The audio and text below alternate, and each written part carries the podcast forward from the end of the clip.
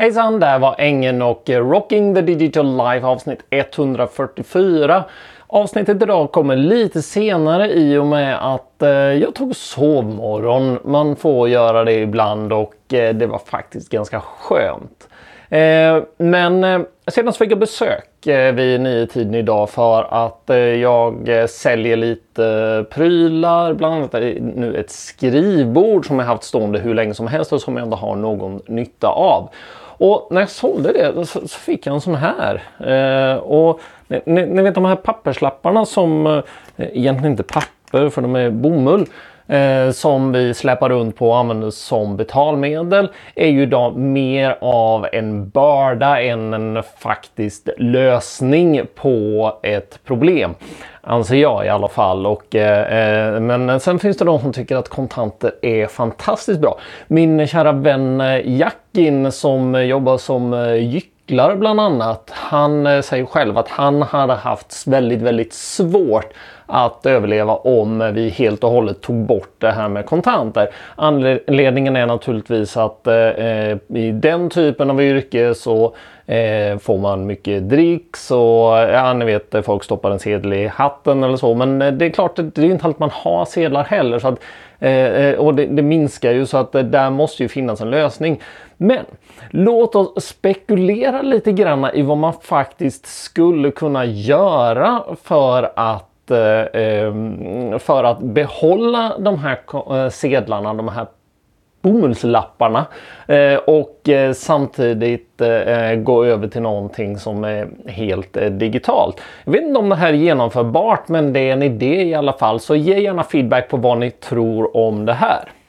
En sedel idag kostar någonstans tjugo till fyrtio öre har jag för mig att eh, tillverka, så att eh, den kostnaden inte eh, Den är inte massivt hög, men det blir ändå en kostnad att göra det. Men ponera att vi ökar den kostnaden lite lite grann och eh, satte in ett eh, R F I D-chip i, eh, i sedeln. Det här R F I D-chippet skulle kunna innehålla sedelns serienummer eh, som i sin tur då är kopplat eh, mot eh, en central databas hos eh, Riksbanken.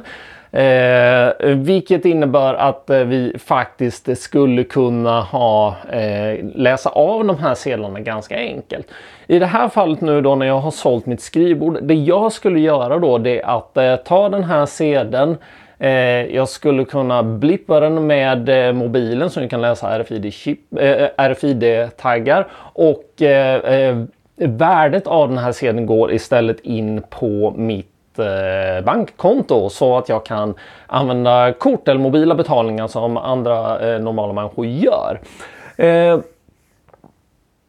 hur skulle man då lösa det här? Som sagt, vad händer med den här, med den här sedeln då? Ja, den här sedeln måste ju i så fall då eh, på något vis makuleras så att den inte längre är giltig. Och det eh, kan du göra samtidigt på två olika sätt. Dels så skulle du kunna använda Eh, den här centrala databasen till att eh, makulera. Nej, den här sedeln är använd, eh, därför kan du inte eh, använda den igen. Eh, så det är ju det ena du kan göra. Eh, det andra du kan göra det är för att ibland händer det ju att vi inte har uppkoppling. Och jag vet att det är ovanligt, men det händer faktiskt att eh, det är på det viset.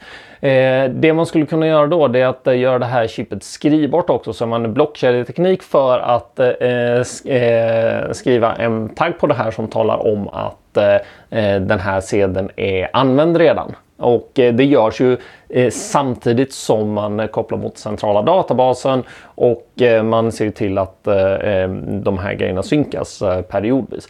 Det gör ju också att vi får en viss form av spårning på det här, vilket inte nödvändigtvis är alla som är helt glada i.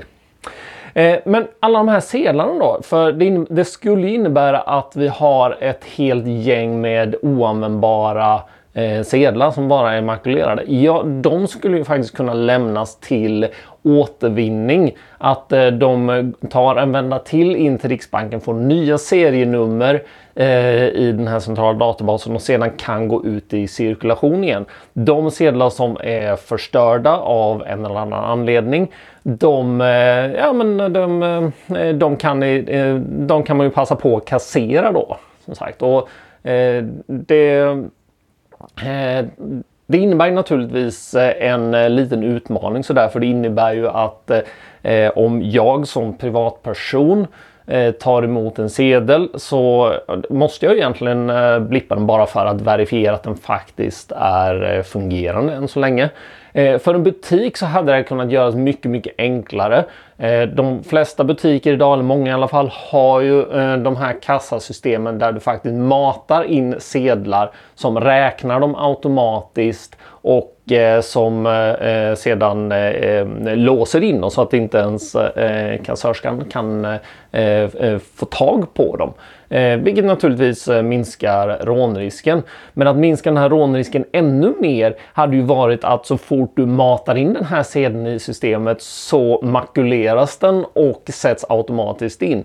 Vi minskar behovet av det här med värdetransporter, eh, vilket fortfarande är ett problem för butiker idag. Det här kostar och det är en eh, säkerhetsrisk.